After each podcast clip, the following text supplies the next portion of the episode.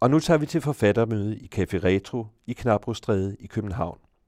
Der sidder forfatteren Katrine Marie Gullager parat. Velkommen til den røde sofa. Velkommen øh, Katrine Marie Gullager, som i dag har sat sig i den røde sofa. Vi skal tale om dit forfatterskab, eller rettere sagt, vi skal tale om den del af din forfatterskab, som tager udgangspunkt i Køge, nemlig det, der hedder Køgekrønikken, eller blevet kaldt Køgekrønikken. Du har jo et øh, langt forfatterskab bag dig, øh, har udgivet både digter, noveller og flere romaner, men øh, siden du debuterede i 1994. Men i 2010 kom første bind øh, i Køgekrøniken, Ulven, og siden er der indtil videre kommet fire bind, som vi skal tale om i dag, og der er et femte lige på trapperne, så vidt jeg har forstået, som kommer her 21. maj. Og hvad er det, den kommer til at hedde? Den kommer til at hedde Bror og Søster. Det er spændende. Jeg vil starte med at spørge dig, om du sådan i brede termer kan beskrive, hvad er det her for et værk, den her køgekrønike? Hvad er det for en romanserie, du er i gang med at skrive? Jamen, det er en øh, romanserie, som har flere omdrejningspunkter. Altså, den har både, kan man sige, den lille historie sideløbende med den store historie. Og den store historie er jo øh, Danmarks historien, som begynder øh, her for den her romanens vedkommende i 1938. Og så følger man familien her op gennem øh, 2. verdenskrig, op gennem 50'erne og 60'erne og 70'erne. Det ene omdrejningspunkt er noget af alt det, der er sket med vores familier, fordi der er virkelig sket meget fra, øh, med vores familier de sidste 50 år. Øh, jeg boede, da jeg var helt lille, boede jeg med mine øh, forældre i Afrika, i øh, Zambia, og gik i sådan en rigtig engelsk skole, hvor man øh, fik et smæk over fingrene med linealen, hvis man gjorde noget forkert, og vi havde også skoleuniformer på. Og da jeg så kom til Danmark med mine forældre, der flyttede vi ind i Danmarks første bofællesskab. Og det var lidt af en omvæltning, for pludselig så skulle jeg gå i lille skole og have kasseprojekter og være med til at revolutionere verden. Og men min mor blev lynhurtigt medlem af en, øh, jeg havde sagt en mødergruppe, men det var selvfølgelig en kvindegruppe. Ja. Og min far er en øh, mandegruppe, og du ved, der skulle virkelig tingene skulle laves om. De var medlem af VS og OOA og og at man eksperimenterede meget med at lave familien om, og kernefamilien var også sådan en slags uh, skældsord. Det var uh, faktisk ikke noget, man var særlig stolt af at leve i en uh, kernefamilie. Og så øh, har jeg siden, jeg siden kommet til at tale med en familieforsker, som fortalte mig, at der faktisk en af de to store revolutioner, der har været i kernefamilien, faktisk var der i 70'erne.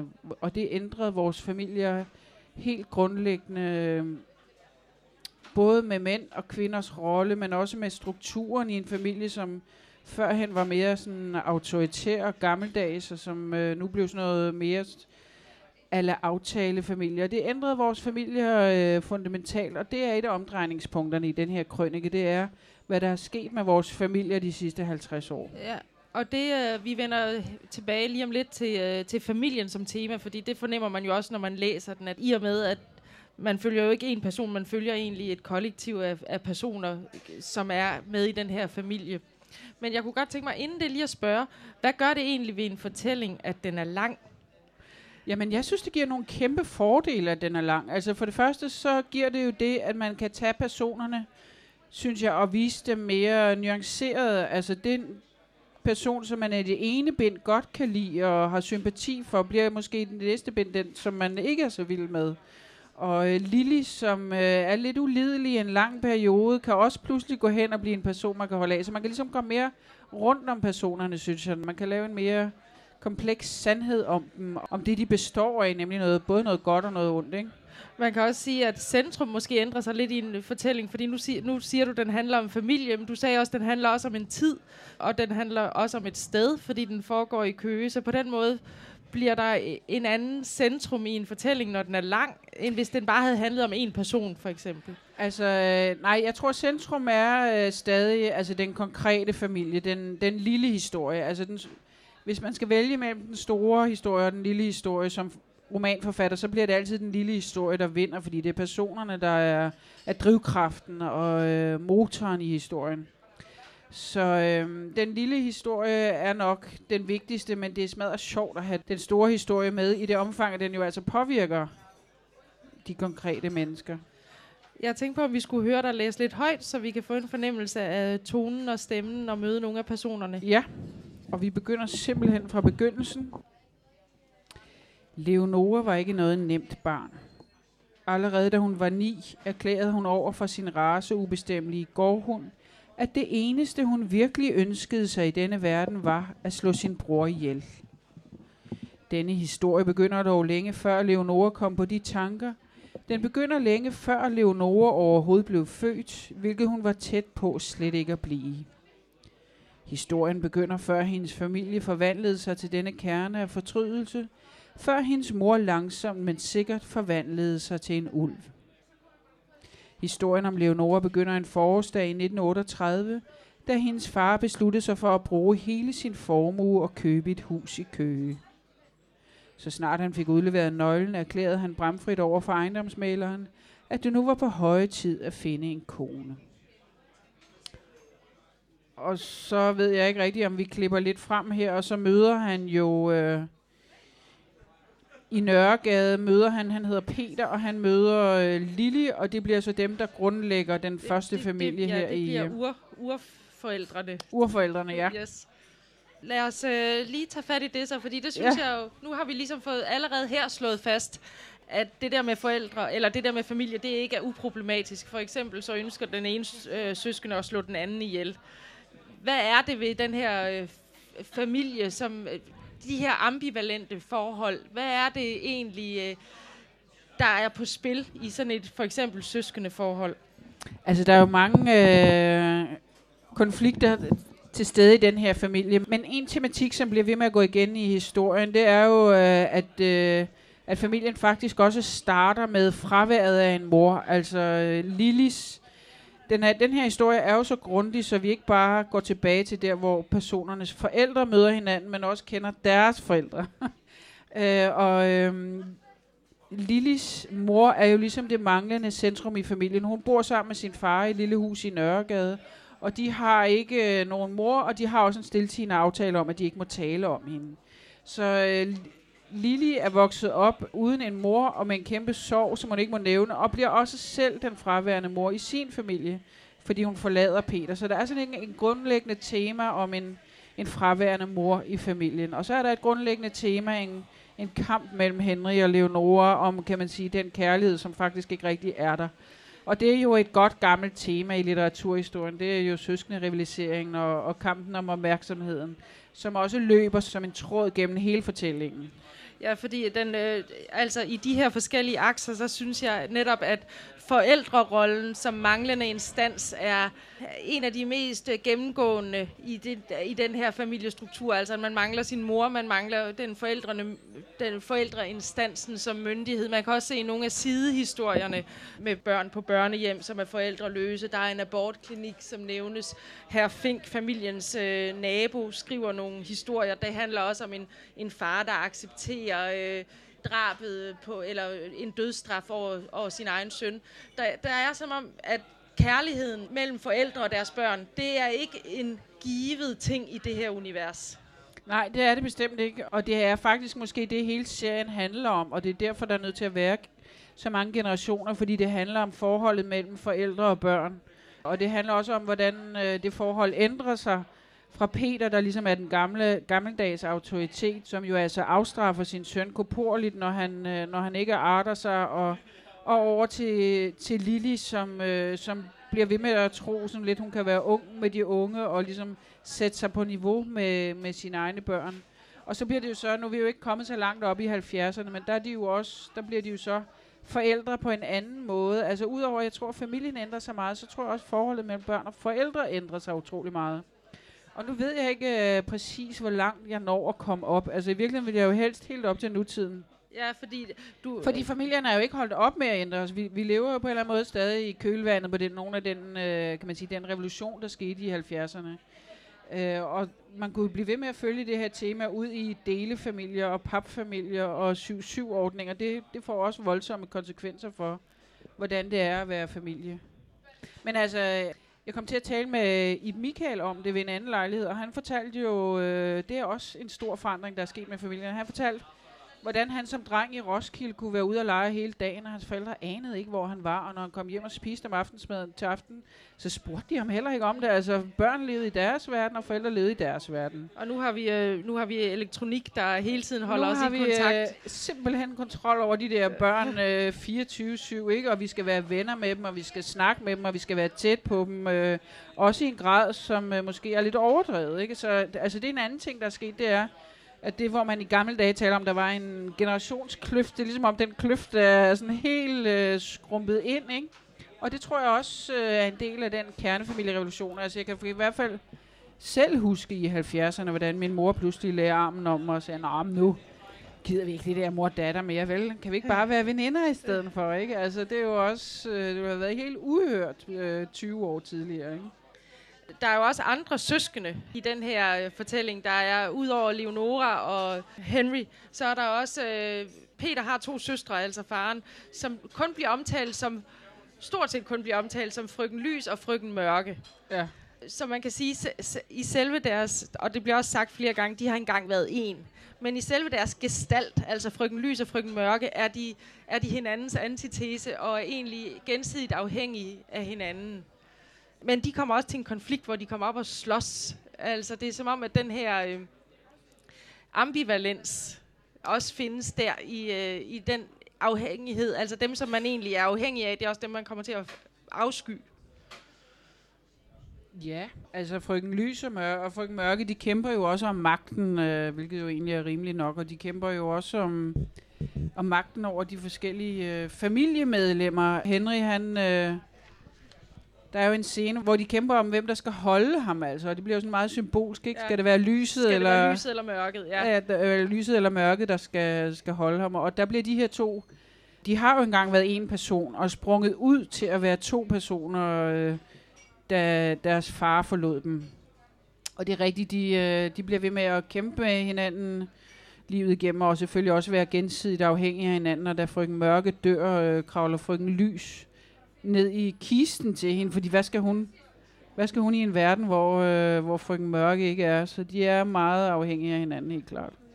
Samtidig med, at de også er parat til at slå hinanden ihjel, ligesom, ja. ligesom uh, Leonora og Henry er. Og kæmpe om magten og kæmpe om overtaget, men det er jo også bare et billede på, altså hvordan vi alle sammen øh, kan føle, at, øh, at det lyset og mørket kæmper om os, ikke? Altså det, om det gode eller det dårlige vinder i os.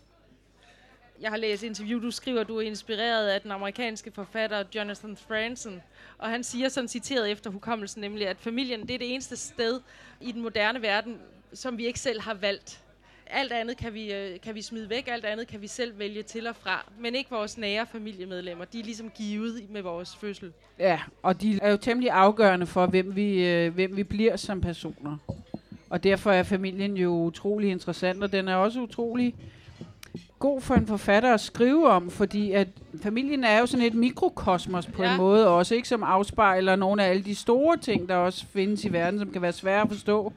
Sult og hungersnød og krig og uenigheder og tilbageslag. Men altså, jeg synes bare, det findes alt sammen også i familien i mindre målstok.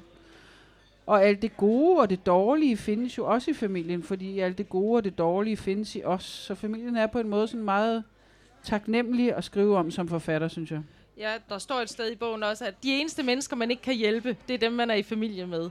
Ja, det er jo på en måde også rigtigt nok, fordi at øh, familie er jo tit... Det er jo det, vi altid tænker, at familien øh, er vores bagland, og det familien kan hjælpe os osv. Men tit så er familien jo også øh, den gruppe af mennesker, som sætter i, i bestemte roller, som øh, ikke også vil hjælpe os ud af dem. Altså, øh, familien holder også en fast, øh, og hvis nu man, øh, hvis vi nu forestiller os, at man simpelthen bliver syg af den rolle, man har fået, eller ikke kan leve med den, så er det jo langt fra sikkert, at din familie vil hjælpe dig med at komme ud af den tværtimod. Altså, der er jo også nogle, nogle regler i familien, som kan være svære at bryde. Ja. Man kan se, at brud også bliver nævnt i uh, så langt, som, uh, som vi som læser er kommet i krøniken, nemlig til bind 4. Du selv som forfatter lidt længere, fordi du Ja. for det første har skrevet bind 5, som kommer snart, men du er også godt i gang med bind 6. Men i bind 4, der i slutningen af det, der overvejer Leonora, om hun skal bryde med Lili, altså med moren. Og så siger hun, nej, det kan hun ikke, fordi Lili har brug for hende. Ja. Ja, det er jo sådan meget omvendt, Det er ikke? en omvendt mor- og datter-relation, hvor hun egentlig indgår i en moderlig rolle i forhold til sin egen mor. Ja. Meget typisk måske for, øh, for de ting, som er på spil i det hele taget, hvor, og også i den tid, hvor forældrene bliver fraværende, og, og børnene må indtræde i forældrenes rolle. Ja. Nu bliver den her serie jo kaldt Køgekrøniken, Ja. og den bevæger sig rundt omkring Køge. Øh, Peter og Lili møder hinanden i Køge, og- og deres børn vokser op i Køge. Hvad er det her for noget Køge? Hvad er det for et sted, der bliver beskrevet frem? Hvad er det for et Køge, du har taget udgangspunkt i, og hvad er det, der gør den anvendelig i den her sammenhæng? Jeg troede faktisk, at jeg skulle skrive meget tæt op af, af Køges historie, og var også meget nede på lokalarkivet i Køge, og forskede i deres øh, fodboldhold og gummifabrikken, og nogle af alle de ting, som Køge er kendt for. Øh. Men det blev alt for tæt på, på en eller anden måde. Ja. Det blev hæmmende for fiktionen.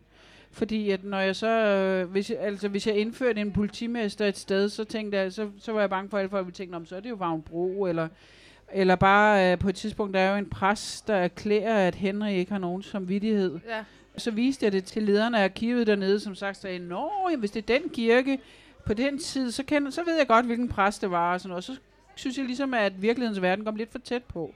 Og det blev lidt for hæmmende, så jeg besluttede mig for at kunne bruge Køge som en ramme, altså en fysisk ramme.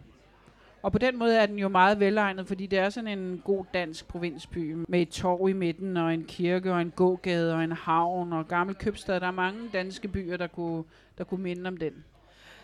København kommer til at stå lidt som en mod, en, et modrum, kan man sige, til Køge i romanen. Der er dem, der ja. føler sig hjemme i Køge, og så, så er der dem, der føler sig hjemme i København. Og der er dem, når de så besøger København, så skal de hjem til Køge igen med toget. Ja. Der er det der tog, som kører frem og tilbage. Ja. Kan du sige noget om de to øh, rum? Øh, Ja, men det er rigtigt, at København bliver det sted, det nye ligesom sker. Ikke? For eksempel i uh, bind 3, der, hvor, uh, som foregår i 1967, The Summer of Love, så er det jo, uh, der bliver kontrasten ekstra stor, ikke? fordi der er dem nede i Køge, kan jeg ikke rigtig forstå, hvad alt det her sådan, de her langhårede mennesker, hvad, det, hvad det skal til for. Øhm. Men Lili føler jo ikke, hun øh, hører hjemme i Køge, fordi hun mener jo, altså hun oplever på bryllupsnatten, at der er en angst, der springer ud af hendes fantasi. En ulv, der springer ud af hendes øh, fantasi. Og Ja, det, det kan jeg godt lige læse. ja, det var en god idé. Læs det. Da Peter faldt i søvn den aften, tænkte han på den fødsel forårsdag et år tidligere, hvor han var gået over torvet og havde tænkt på kvinder som blomster. Nu tænkte han lykkeligt, jeg har fået min blomst. Lili lå i sin side af sengen og tænkte, det var da ikke så slemt. Så faldt også hun i søvn, men allerede efter et par timer vågnede hun med et spjæt. Mørket var massivt, og der var en stemme, der viskede, Hvem er du? Lili vendte og drejede sig i måneskinnet. Hun forstod ikke spørgsmålet, og hun havde ikke noget svar. Hvem er jeg? Et tomt øje lå og stirrede ud i mørket, og mange år senere, da Lili skulle beskrive, hvad der var sket den nat, sagde hun, at det var den nat, hun lærte angsten at kende. Angsten spredte sig til hele kroppen, og til sidst manifesterede angsten sig som en stor, sulten ulv. I tiden, der kom, blev Lili en, der samlede identitet, som andre under krigen samlede brænde i skoven. Lili faldt over en smule identitet i måden, hun handlede på. En smule identitet i sit valg af fortrolige. Hun fandt identitet i at være husmor, i at bo på Marievej. Under tiden havde hun samlet brænde nok til, at hun kunne lave et lille bål at varme sig selv og sin sjæl ved. Med flammernes genskin i øjnene kunne hun sige, det er netop den person, jeg er. Men der var aldrig særlig meget brænde til hendes bål, og ulven var aldrig særlig langt væk.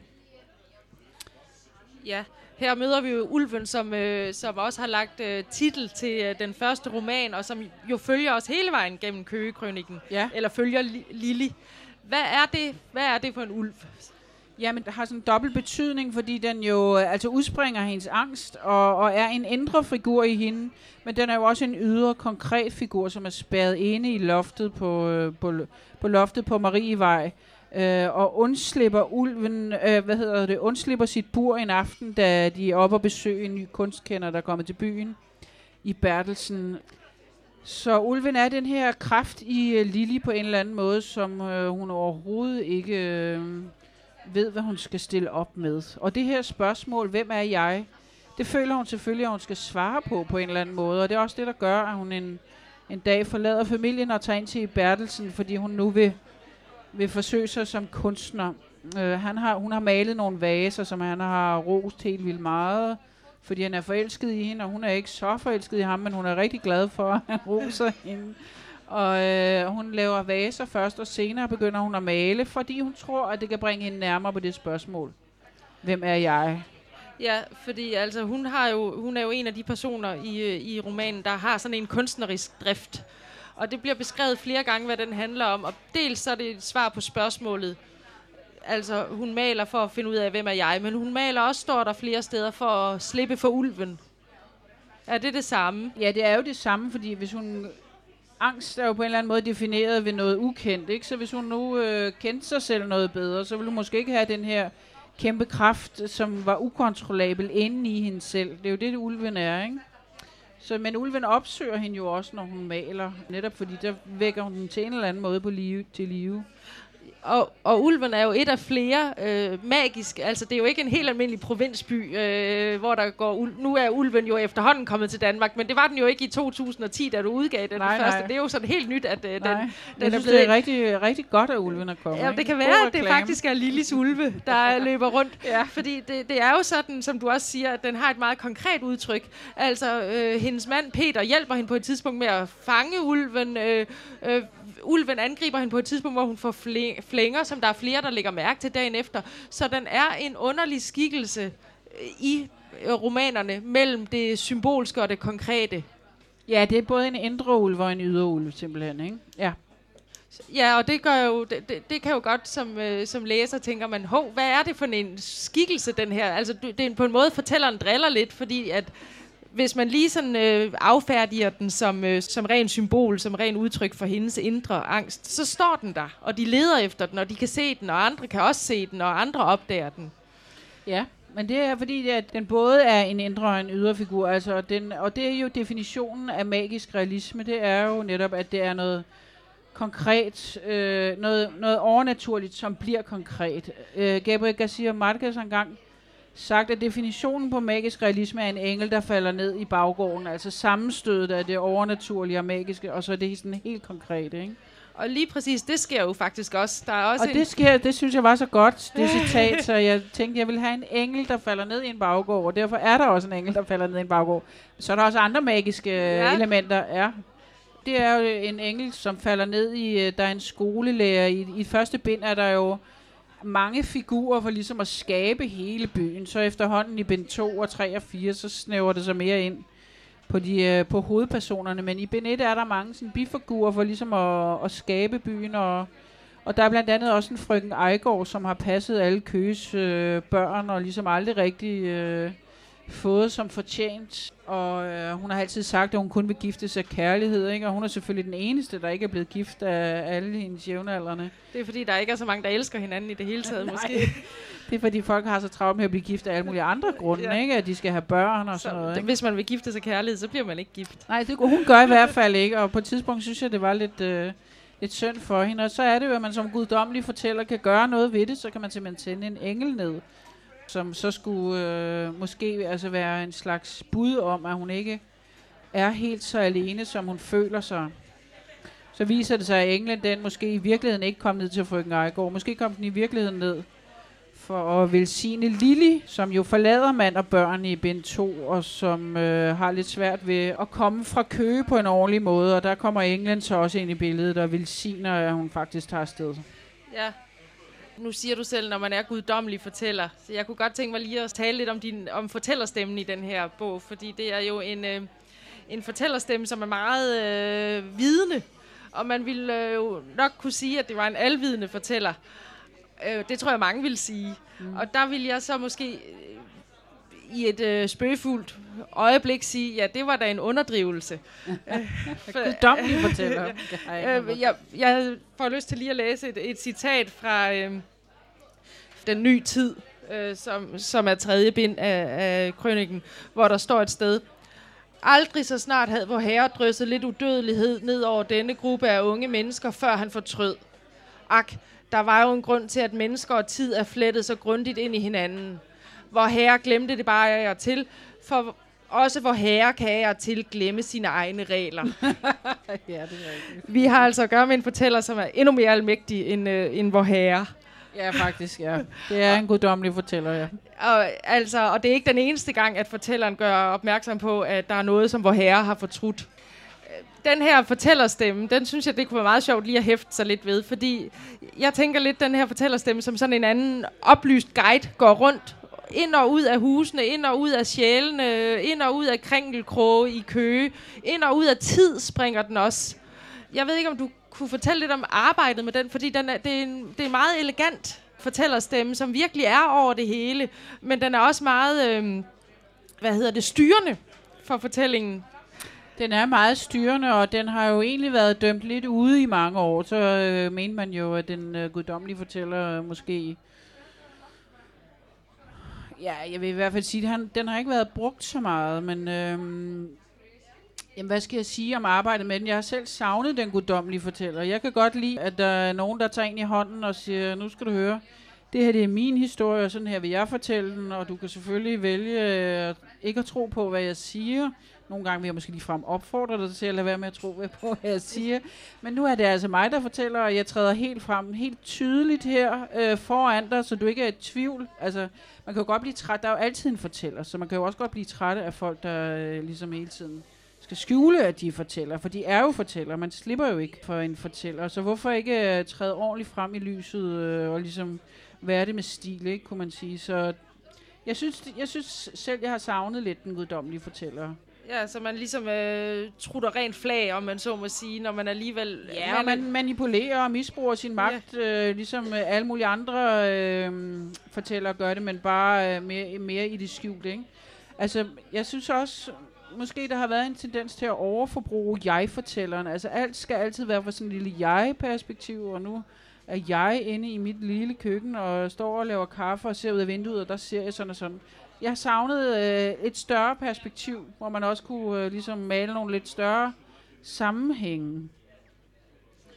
Men altså, arbejdet med den består jo i at øh, pleje illusionen om, at den guddommelige fortæller faktisk har styr på hele fortællingen fra start til slut.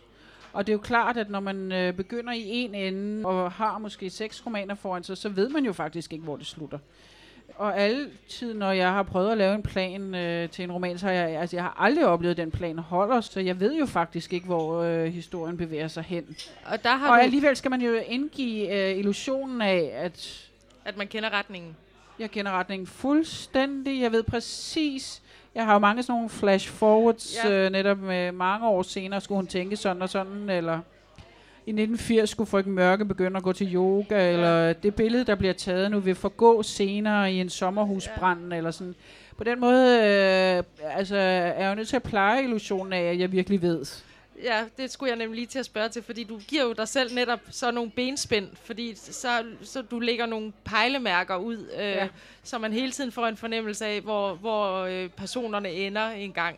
Ja.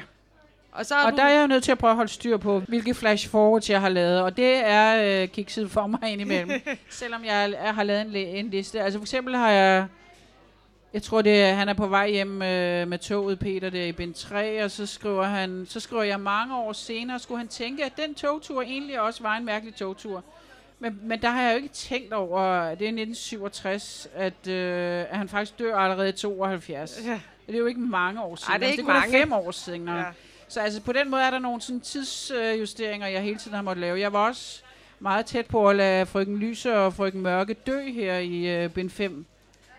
Og så, så kom jeg i tanke om, gud, jeg har skrevet af frøken Mørke, hun skal gå til yoga i 80. Det kan hun jo ikke, hvis hun dør i 76.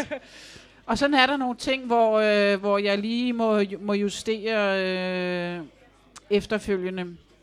Hvor jeg lige selvfølgelig også skal huske, hvad jeg har lovet. Men altså omvendt vil jeg sige, det er jo frø, jeg har lagt ned. Ja. Altså det der med, at der skal være et billede, der skal forgå i en sommerhusbrand. Det er jo et frø, jeg har lagt ned. Jeg behøver ikke at gøre enormt meget ud af den sommerhusbrand, men jeg skal bare helst ikke øh, gøre det umuligt, kan man Nej, sige. du skal ikke øh, ødelægge øh, illusionen om, Nej. at det kunne ske. Ja. Og vi ved også, at Lily, hun ender på Luciana. Et af hendes malerier gør, ja. ja. Så, så må man op og se, om det faktisk ja, hænger det, der det det, billede. det er spændende. Ja. Ja. Nogle åkander, husker jeg. Eller var det no, det var nogle Er det ikke ansigter på græs eller sådan Nå, noget? ansigt på græs, ja, det var sådan, det var. Yes. øhm, Ja jeg kunne godt tænke mig at snakke noget mere om den her kunstneriske akse. Fordi man føler også, det, det der sker, det er efter, at Lili og Peter har mødt hinanden, de har slået sig ned øh, i Køge, så øh, lever de øh, det liv, de nu lever. Ulven går rundt om dem, og så på et tidspunkt, så finder Lili ud af, at hun skal realisere sig som kunstner. Der kan man godt føle lidt, at kunsten også står som et eller andet modspor. Hun rejser så til København, flytter sammen med i Bertelsen, at kunsten bliver et modspor til det der provincielle Køge fordi det foregår i København, at hun ligesom, øh, hun er, Køge er ikke stor nok til Lili. Hun må Ej, ligesom, hun ser også ned på Køge, ikke? Hun Ja. ser ned på, på det provincielle og, og det forudsigelige og traditionen og, og slægten og alt det, som provinsen i hvert fald også står for, ikke? Men altså, jeg tror egentlig, at hendes indgang til kunsten er forkert, fordi det er jo, at hun vil have et eller andet af kunsten. Hun vil have svar på, hvem hun selv er. Ikke? Hun vil have sådan en slags anerkendelse. Også altid, ja. Når hun tænker på kunsten, så er det jo noget med, hvilken anerkendelse hun får og kan få, som hun ikke kunne få i Køge. Ikke? Så øh, jeg tror øh, egentlig, hendes indstilling til det er forkert, og hun lykkes jo heller ikke øh, som kunstner. nej, så sker der så det, at øh, Leonora, hendes datter, jo også maler, men hun har en helt anden tilgang til, øh, så vidt jeg husker, til, til det at skulle male. Det er ligesom, det er mindre desperation, mindre identitet for hende. Det er mere et Ja. rum, hun ligesom kan gå ind i, hvis hun har lyst. Er det Ja. øh, korrekt forstået? Ja, det tror jeg. Så hun får mere succes med det, ikke? og det er jo også lidt irriterende selvfølgelig, at datteren får mere succes. ja. end Lili gør. Men Lili, øh, ulven øh, ændrer sig også for hende. På et tidspunkt så opdager i Battelsen jo, at hun har været så øh, forhippet på at få succes som kunstner. Hun har, har været ham utro med en gallerist gennem alle årene, og da han så smider hende ud, så er det som om hun på en måde også opgiver det lidt. Altså, og når en, også en alder, hvor øh, at nu bliver det pludselig noget andet, der betyder noget for hende. Ja. Hun, hun har en, her i bind 5, som ikke er udkommet, har hun øh, møder, kommer hun til at åbne døren ind til de dødes rige og, og møder sin mor og far, og hun slutter ligesom fred med nogle af de der ting. Hun møder også en indianer inde i Lars Bjørnstræde. Det er igen i Michael, der har hjulpet mig med lidt research på indianere i 70'erne. Og slutter fred med ulven som, som den der farlige kraft, at det Okay. også bliver en god kraft for hende. hvis vi nu skal vende lidt tilbage til, øh, til familiestrukturerne, så øh, hedder sidste bind, som er udkommet so far, den hedder jo så Peters død. Og det er jo lidt en øh, øh, øh, plot spoiler, må man sige. man, man ved ligesom, hvad der skal ske. Men den foregår i 72, så vidt jeg husker. Og man kan jo godt få andre tanker til, hvad det egentlig er, der dør. Der er farens død, er det jo, men det er patriarkens død. Det er en tidsdød. Hvad er det egentlig, der dør, da Peter dør? Altså, som jeg talte med den der familieforsker om, så, så for det første fortalte han mig det her med, at kernefamilien faktisk var den mest udbredte familieform tilbage til middelalderen i hele Europa. Og så fortalte han mig det med, at der har været to store revolutioner. Den første var, da mændene kom ud på arbejdsmarkedet, og familien blev sådan et sted, hvor han kom hjem og restituerede, ikke? og sutterne stod parat, og avisen blev lagt øh, på hans skød, og maden var færdig. Øh, og den anden store revolution var så der i 70'erne, og det betyder jo på en måde patriarkens død på mange måder. Altså, øh, mænd og kvinders roller bliver meget mere symmetriske. De bidrager begge to med det samme til familien, med, med penge og med omsorg. Øh, så der bliver ikke det her overherredømme, som, som øh, patriarken har haft i mange, mange år. Øh, forsvinder i en vis forstand. Og, og mange af de værdier, gode værdier, som Peter også repræsenterer, forsvinder måske også. Han er en meget pligtopfyldende mand. Han har passet sit arbejde hele livet. Har altid været ansat det samme sted. Er blevet ved med at elske sin øh, kone, selvom hun øhm, Ja, selvom hun forlader, ham. forlader ham. Øh, så har han ligesom øh, så meget tro på det gamle ægteskab, at, at han bliver ved med at ville holde hendes fødselsdag, selvom øh, altså det er totalt Ja, der er en meget rørende scene, hvor han, øh, hvor han ligesom holder en fest for hendes, hendes 50-års fødselsdag, ja. selvom hun har forladt både ham og byen og børn, og, og Ja. så samler de hele, øh, mange af de personer, man har mødt i øh, Køge. Ja. Og der øh, er mange af de værdier, som øh, pligtopfyldenhed, ordholdenhed, altså du ved, hvis man først har sagt ja til ægteskabet, så var det livet ud, ikke? Til døden, jeg skiller, det betyder jo ikke så meget for folk mere, vel? Øh, men det betød noget for ham, så man kan sige, øh, selvfølgelig var der måske en god grund til, at patriarken skulle, skulle dø på den måde, men der dør også nogle gode ting med ham, synes jeg. Så er der jo så alle de, øh, de dårlige ting, der måske også øh, dør med den nye tid, altså øh, drengehjemmet, øh, åndssvagforsorgen, øh, den gamle sorte skole, der er jo også Leonoras gamle lærer der, her Mortensen, som øh, bryder helt sammen ved tanken om, at, at han ikke længere kan banke eleverne på plads. Så der er selvfølgelig også mange ja. dårlige ting, der ligesom forsvinder ud. Ja, fordi at øh, kollektiv, som du også nævnte tidligere, det bliver ligesom kulminationen på et eller andet, men det, det virker som om, at det er et familiemønster, der i forvejen er i skred. Så på den måde er det en kulmination på noget, der i forvejen er ikke så, altså i hvert fald som det bliver beskrevet her. Altså, der, det, er ikke, det er ikke sådan, at det er lyserødt, og så kommer revolutionen og laver det om. Det er nogle, der er nogle strukturer i skred. Altså de her familiestrukturer er i det hele taget i skred i vores moderne verden. Ja, det, det kommer de. Der sker jo rigtig meget der med den nye tid og med 70'erne. Altså der er, der, der er, øh, hvad kan man sige, revolutioner på mange områder. Der er jo også altså 70'erne er jo heller ikke bare én ting. Det er jo også mange forskellige strømninger. Der er den hippie-strømning, som kom op til overfladen i 67, som jo egentlig er meget upolitisk, altså som handler ja. om yoga og meditation og spise sundt og biodynamisk og, og alt sådan noget. Og det er jo ikke nødvendigvis, det er jo meget, går meget på den indre revolution. Ikke? Det er også derfor, man tager så mange stoffer. Det er fordi, det er bevidsthedsudvidende. Men det er jo alt sammen en indre revolution. Det har ikke så meget at gøre med nødvendigvis, at kapitalismen skal omstyrtes som det har i den, øh, i den mere sådan ydre politiske, øh, marxistiske strømning, som jo så også bliver en del af kollektivet. Ikke? Nogle af de beskrivelser der fra 70'erne fra kollektivet, når man læser dem nu, og den dialog, du har skrevet, så er den meget morsom. Jeg synes faktisk, du skriver det meget øh, øh, nænsomt, så det er ikke sådan, du udstiller dem, men det er alligevel lidt morsomt, især hvis man har en øh, svag erindring om den tid. Arbejder du bevidst med humor, også i de her romaner? jeg vil ikke synes, det var sjovt at bare skrive sådan en ond historie om 70'erne. Jeg synes også, det ville være unfair. Jeg synes virkelig, der var mange gode og sjove ting ved 70'erne. Der var mange øh, gode bestræbelser virkelig. Øh, men selvfølgelig er noget af det komisk, altså, når man ser tilbage på det. Det er jo komisk, at man har siddet i møder og snakket om, øh, hvordan verden skal se ud efter revolutionen og sådan noget. Ikke? Det er komisk herfra, hvor vi står nu. Ikke? det er komisk, at man har fundet ud af, at man skal have kollektivt forældreskab, øh, som der bliver diskuteret i, øh, i romanerne også, at nu skal man være fælles om børnene. Ja. Ja, det er komisk. Man tror, at man kan øh, befri moren for den byrde der, det er at skulle være alene med et spædebarn og sådan noget. De skal, nu skal de alle sammen være for, lige meget forældre for de her børn. Det er komisk, synes jeg nu har du det jo med at lave flash forward, som du siger. Ja. Og nu ved jeg jo, at du har skrevet fremad, at den næste bog, bind 5, kommer her lige om lidt. Kan du så løfte sløret? Altså nu i den bind 4 i Peters død, der var vi i 72. Hvor bevæger fortællingen sig hen nu? I uh, bind 5, der er vi kommet til 1976. Og Henry har jo siddet i fængsel i alle den mellemliggende tid, fordi han er kommet til at slå en, en mand ihjel i slutningen af bind 4.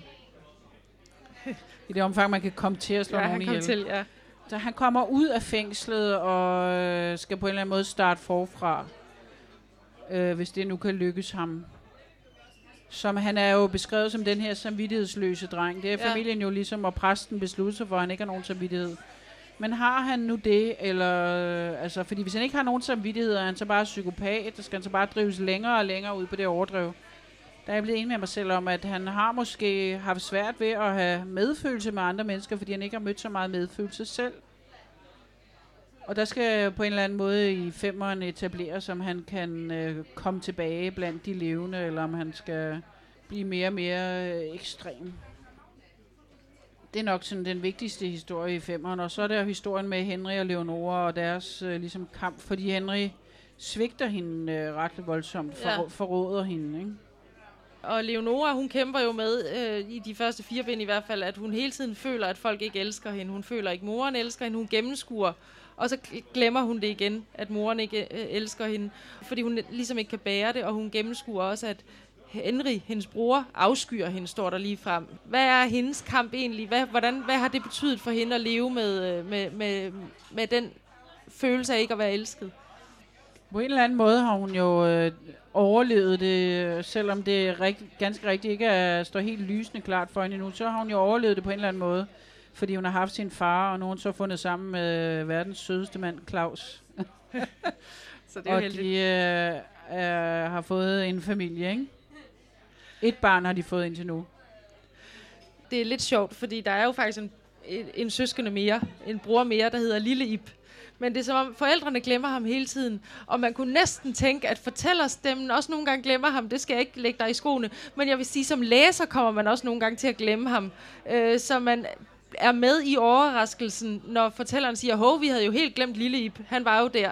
Ja. Øh, hvad er det med den her stakkels Lille Ip? Jamen, det var fordi, jeg havde tænkt mig, øh, at jeg skulle bruge Lille Ip til en hel masse senere. Men øh, det har så bare vist sig, at det punkt senere der, det aldrig rigtig kommer.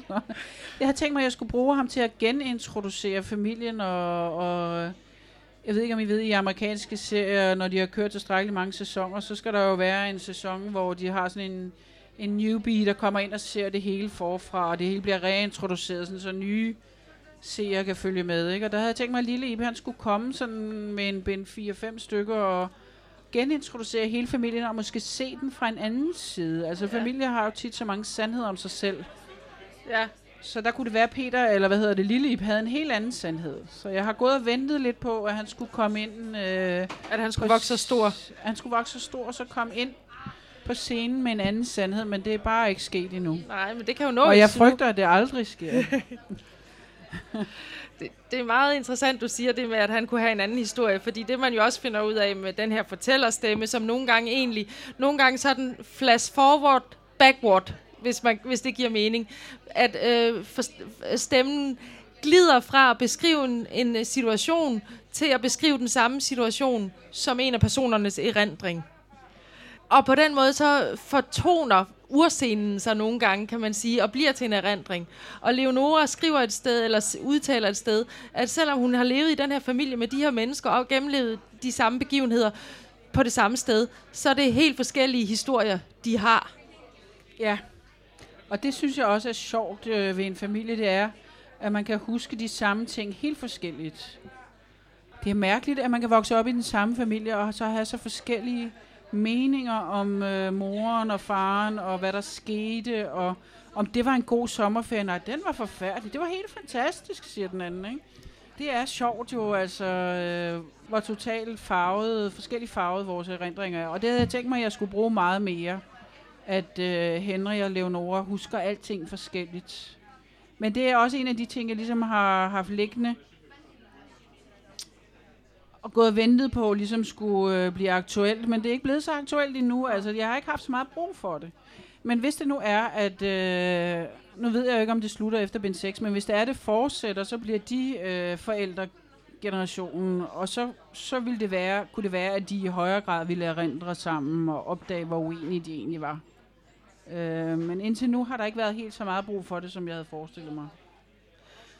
Jeg kunne godt tænke mig her afslutningsvis at tale lidt om, hvad en lang fortælling gør ved os som læsere. Altså fordi øh, har, har man øh, i vores fragmenterede verden, hvor man hurtigt øh, får små beskeder, og en Twitter-besked er jo på 160 tegn, eller vi, vi er sådan blevet mere og mere øh, øh, fragmenteret i vores opfattelse. Der er der også en modtendens, som man jo blandt andet ser i tv-serier, til at få de lange fortællinger. Nu hvor du selv er i gang med at konstruere sådan en, en lang fortælling til alle os, der læser, har du nogen øh, fornemmelse af, hvad det egentlig er for nogle øh, ting, man higer efter? Og hvad, hvad det egentlig er, du giver folk ved at give dem den lange fortælling? Altså det må læserne jo øh, selv svare på individuelt, men det som jeg håber, øh, og som jeg selv synes er sjovt at arbejde med, det er de lange sammenhænge. Det er også sammenhængende fra mormor til mor til datter.